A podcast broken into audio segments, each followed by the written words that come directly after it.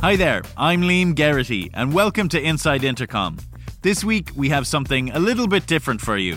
This month marks the 10th anniversary of Intercom. So, Intercom is and will be the modern customer communication platform. Intercom CEO Karen Peacock. We will be the primary way for companies to support their customers, to engage their customers, their prospects. And we want to be the place where every single team that touches customers can come together and interact and be the primary source and be able to do things that no one ever thought would be possible. How did Intercom get to this point? Well, today, Karen, co founders Des Traynor and Ciaran Lee, and some special guests share their memories of the past 10 years and what to expect in the future.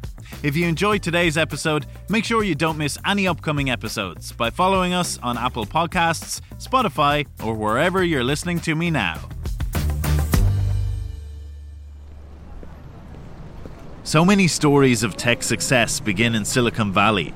This one, however, begins in a small cafe in Dublin, Ireland. That's correct. We were obsessed with lattes.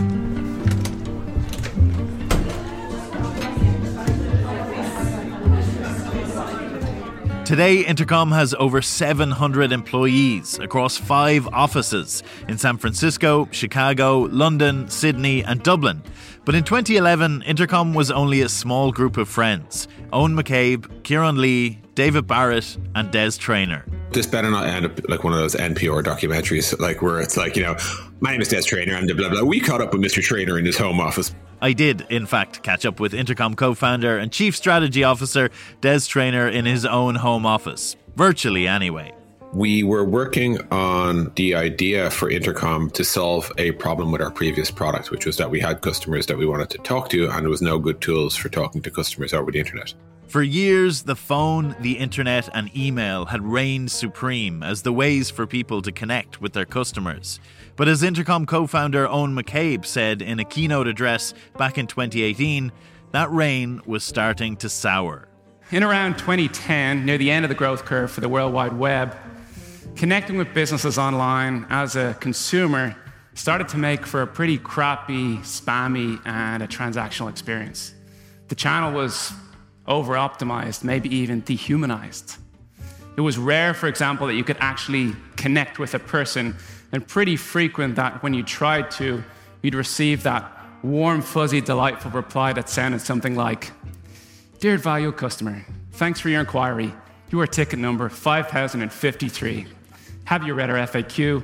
Your ticket will automatically close in 10 days. At the time, we were like based in Dublin. For our previous product, the vast majority of our customers, like let's say 99.9%, were not. And we needed a better way to talk to them. While working out of 3FE, a coffee shop run by Colin Harmon, they started to notice something. We observed how the founder of 3FE, the coffee shop, was growing his business conversation by conversation, relationship by relationship, growing loyalty, encouraging repeat custom, creating what we would call today super fans, if you like. And he did that just by human connection. We were running a different business at the time, another internet company, and we had thousands of customers, but maybe met 20 of them, maybe 30. They had nothing like the relationship with their customers that Colin had with them. They started to ask themselves was that kind of human connection even possible for online businesses? All businesses ultimately depend on some form of loyalty. The loyalty comes from the positive overall product experience, but also customer experience. We realized all businesses need a positive customer experience, and the tooling just wasn't there. You know, businesses didn't want to be impersonal, they didn't want to be transactional. But the tools they had at the time were like email lists, data dumps from Google Analytics, PayPal exports of active subscribers. This was like pre Stripe, pre anything, pre any good technology that we know today. Because of that, businesses were forced to be, in many ways, transactional. And then on the, on the customer side, you didn't get a great experience because you couldn't just talk to the business. It was like go to our contact us form, and then it was like here's 27 drop downs, fill uh, fill them all in, and if you're lucky, we'll tell you to go away and treat it and treat it five working days or whatever. And we really wanted to do better. And that's where the idea for Intercom was born. At the time, Des, Ciaran, Eoghan, and David had this business called Exceptional. It was an error tracking app. Actually, the start of Intercom was a, the kernel of it was a tiny feature that we built into Exceptional, our little error tracking app. That's Intercom co founder Ciaran Lee. Ciaran says they had a problem with their software. Occasionally, they'd want to chat with their customers, but to do it, they'd have to jump through hoops, exporting, importing, wasting a bunch of time. They needed a solution. We had this idea. I don't even remember who had it. Probably on our desk. Definitely wasn't me. We had this idea to sort of build part of the app, exception, where we could go in as admins in the back end and create a message, and our customers would see that message as they were using the software. There was no filters, there was no two way communication. That's all it was. We had the logo and a little bubble, like a speech bubble, would pop up out of the logo. And I guess that was the start of it. And, you know, the curious thing is, I didn't really appreciate this at the time. I was kind of confused, but customers immediately started saying, Hey, what's this bubble? Like, what is that? Is that a third party tool? Is that some open source thing? Well, I want that. Can I get that? There was more interest from some people in that than the actual product that we were selling them and they're, they're paying to use. So it was just, it was interesting. People kept asking about this feature, and it got the co founders thinking could we take this speech bubble and build it out in such a way that it could work for third parties so that they could take this messenger and put it right into their applications? They thought about it, figured it out, and built it. And customers were very interested. There was just a different vibe in terms of their response to it compared to the things we had built in the past. And it was clear that there was a point where it was kind of clear this is different. People really really like this. I didn't quite get it why. And so it kind of just went on fire. And then the whole thing, there wasn't initially some massive grand vision. It just, it, it, it snowballed.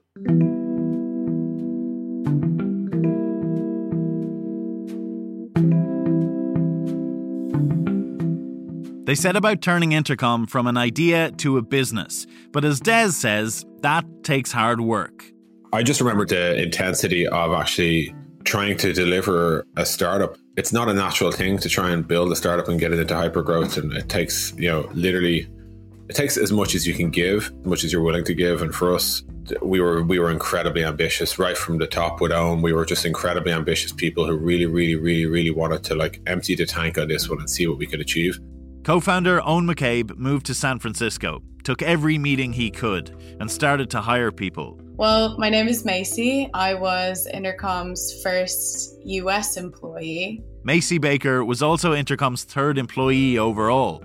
My job was not defined very well, so I was kind of just doing whatever needed doing, which turned out to be a lot. Like in those days, Intercom was still trying to prove itself as like a legitimate business. I mean, as in literally, we were figuring out how do you do payroll?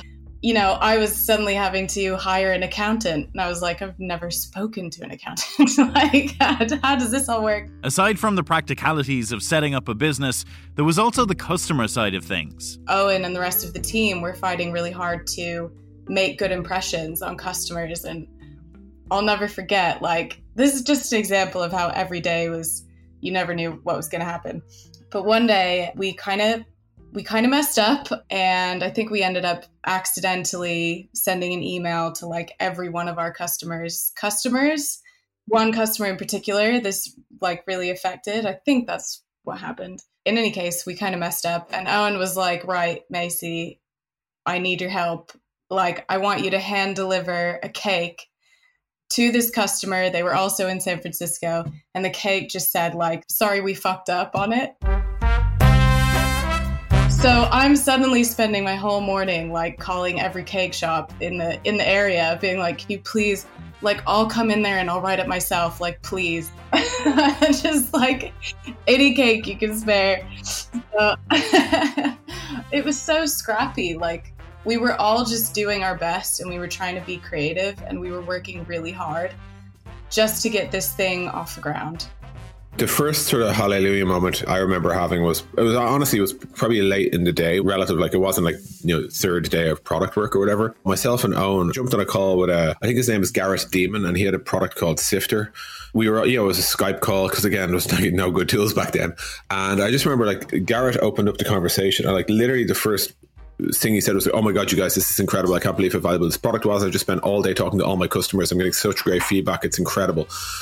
the thing that really like you know there were definitely hints of success in the run up to that for sure but this was the first person who like i knew was a good product person and i hoped was starved of customer feedback and relationships the same way we were and like within a quick burst and a 30 second monologue he made it clear that like i run a good product and i have this problem and that's when i kind of realized this isn't unique to us it's not because we're in dublin it's not because of the peculiarities of our previous business at the time, I would say every SaaS, every software as a service business has a version of this problem, and we just need to make Intercom work for them all.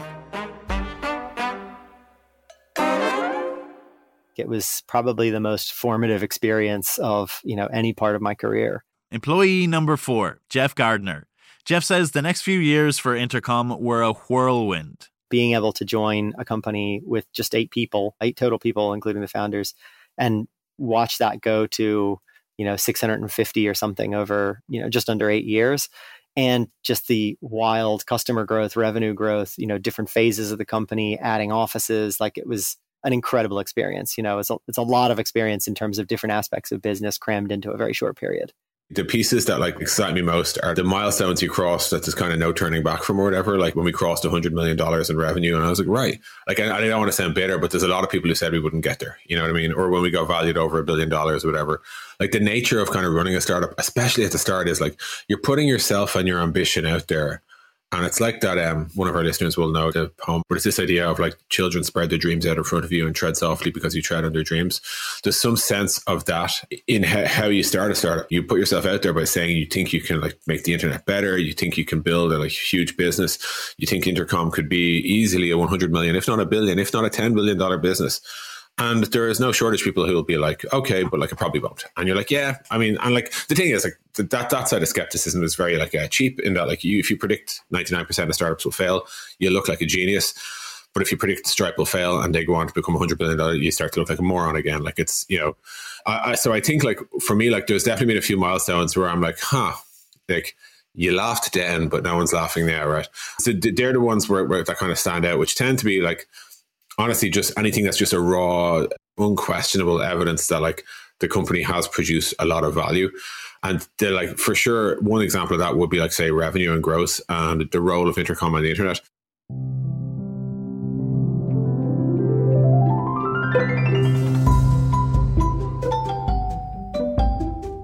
The first time that I used the intercom product was just a lightning bolt moment for me, literally. And I thought, this is the product that I have needed in every SaaS company I've ever been a part of or run. Intercom CEO Karen Peacock joined the company as Chief Operating Officer in 2017. I'd been a lot of SaaS businesses by that point, and I thought, oh my gosh, I just see where it is today, where it could go, the customer problem, and like benefit and need firsthand. And I thought, I have to be a part of this. The second reason that attracted Karen to the company was the people. Getting to know Eoghan and Des and Paul and Dara and the, the rest of the executive team and key leaders across the team, I just thought this is a group of people who are incredibly smart and yet very humble and down to earth. And, you know, we've all known a lot of very smart people, and not a lot of them are humble and down to earth. And I just thought, like, this is that's a very special combination.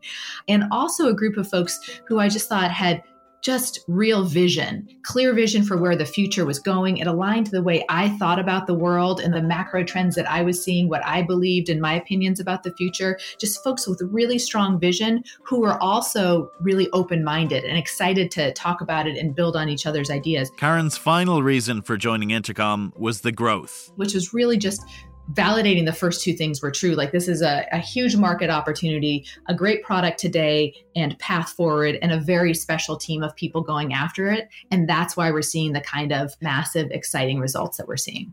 Karen remembers a particular moment in 2018 when they were doing Series D fundraising. We were out talking to all of the best venture capitalists in Silicon Valley and talking about Intercom, and they were super excited. And as you may remember, we ended up significantly oversubscribed, and more people wanted to get in than even could. But one of the most memorable meetings that, that I had was with Kleiner Perkins. And we were in there talking about Intercom and doing our whole overview of what the company was. And was to all the partners in the group. And every single person was really engaged in the conversation, was clearly listening, was asking questions, except one person who was sitting in the back of the room and was on his phone the entire time, did not look up for a second. And I was trying to kind of engage him because it's, you know, it's very strange. And I thought, I guess he's not interested, but everyone else it seems to be really like getting this. And so the whole time he just sat there on his phone. And I thought, well, why doesn't he just leave? On his phone, on his phone. At the very end of the conversation, he said, Well, I just have one thing to add, if I may. And I thought, well, this will be this will be interesting. And he proceeds to share a three minute poem describing the whole of the presentation that we've just done, rhyming and all. And at the end of that, Kleiner Perkins ended up leading our Series D financing and giving us our, our, first valuation over a billion dollars in market cap in 2018. So I've never had a poem written as a part of a pitch process before. And so that is a memory that will always stay with me.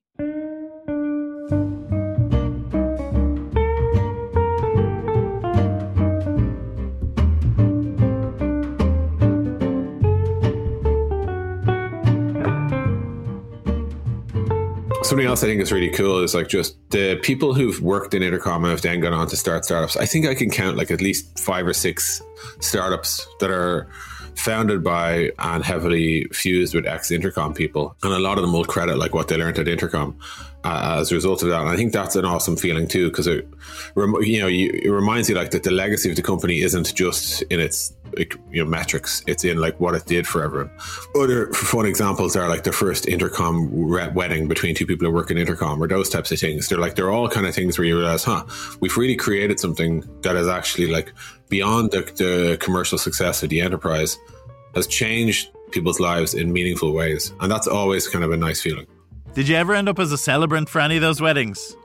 No, I, I, I got, an, I got, a, I got one invite, I think, so far. Um, so, and I'll take that. That's not bad. Yeah.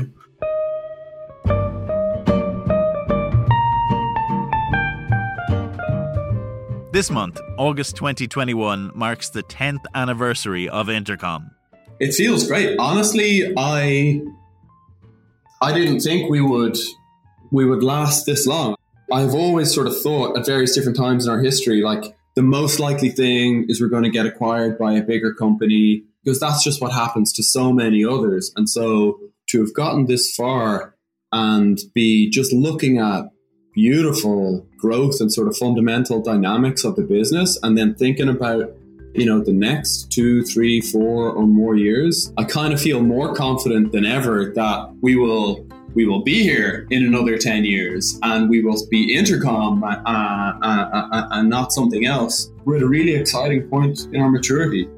The one thing that's constant in life is change. I think as much as you can view every twist and turn in the road as an opportunity, it's, you know, I don't want to be cliche, but the whole when one door closes, another opens. So, for example, I think that through COVID, we saw a massive, massive opportunity to further accelerate our business and the digital transformation that the world is going through five years happen in one year maybe 10 years happen in one year and, and we're never going back and i think it's one of those those situations where like the volume has turned up on what customers expect and the kind of relationships all that you can do in the, the digital world has like just shot up in a big way. We're now up at 11 and it's never going to go back down. It's just going to turn up more and more from there. So thinking about where is there opportunity. I also think things like during the worst times of the, the COVID crisis, using this as an opportunity to offer our customers discounts and help them out when they need help.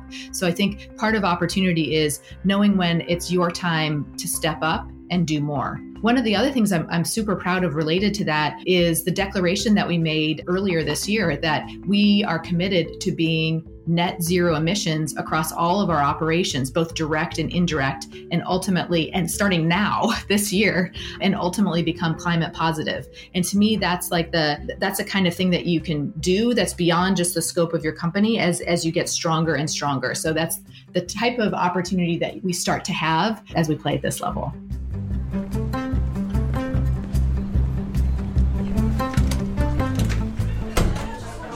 When you realized that like the, the, things when you sat down as four people in a coffee shop to talk about I remember Eoghan outlining the, the, sort of core working principles with us one day, and we all kind of agreed. And I don't know if we shook hands, but we all kind of like you know there was like wide eyed agreement like let, let's go for it. We're past anything we set out to achieve at that from that meeting there. But ambition is infectious and contagious, and as your kind of self belief grows, you start to think like what Intercom can achieve from here is uh, is huge. I try not to be one of those people who spends my whole time looking backwards about what I did ten years ago or what I did eight, nine or eight years ago because like it's kind of irrelevant. Like you know, Intercom does not need an archaeologist. Intercom needs like a chief strategy officer who's going to like be excited about the future. So to that to that regard, like it's it's finding the new sources of like of excitement within the company the, and the, the sort of the next wave of growth and the next set of products and and doing it, I guess, a little bit less daunted than I was in 2011 because I've seen what we can do.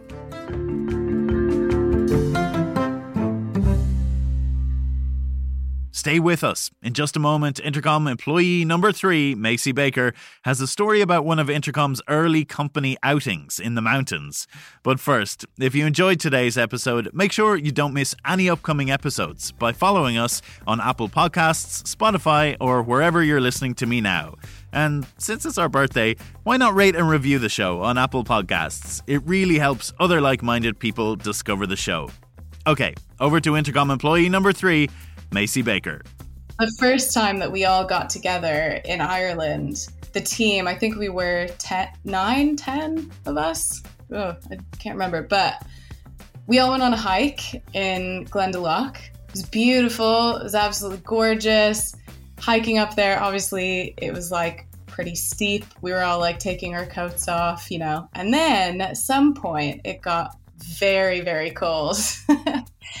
very, very cold very quickly. And I remember like looking at Ciaran and he was like joking about having to call a helicopter for us. And then a few minutes later, kind of look around and like everyone's lips are blue. We're freezing. We are so cold. And Ciaran brings the helicopter thing up again, a little bit less joking. I was like, oh my God, can you imagine if this entire company just dies on this hike? like, that would be so stupid. So stupid. But like, anyway, none of us died.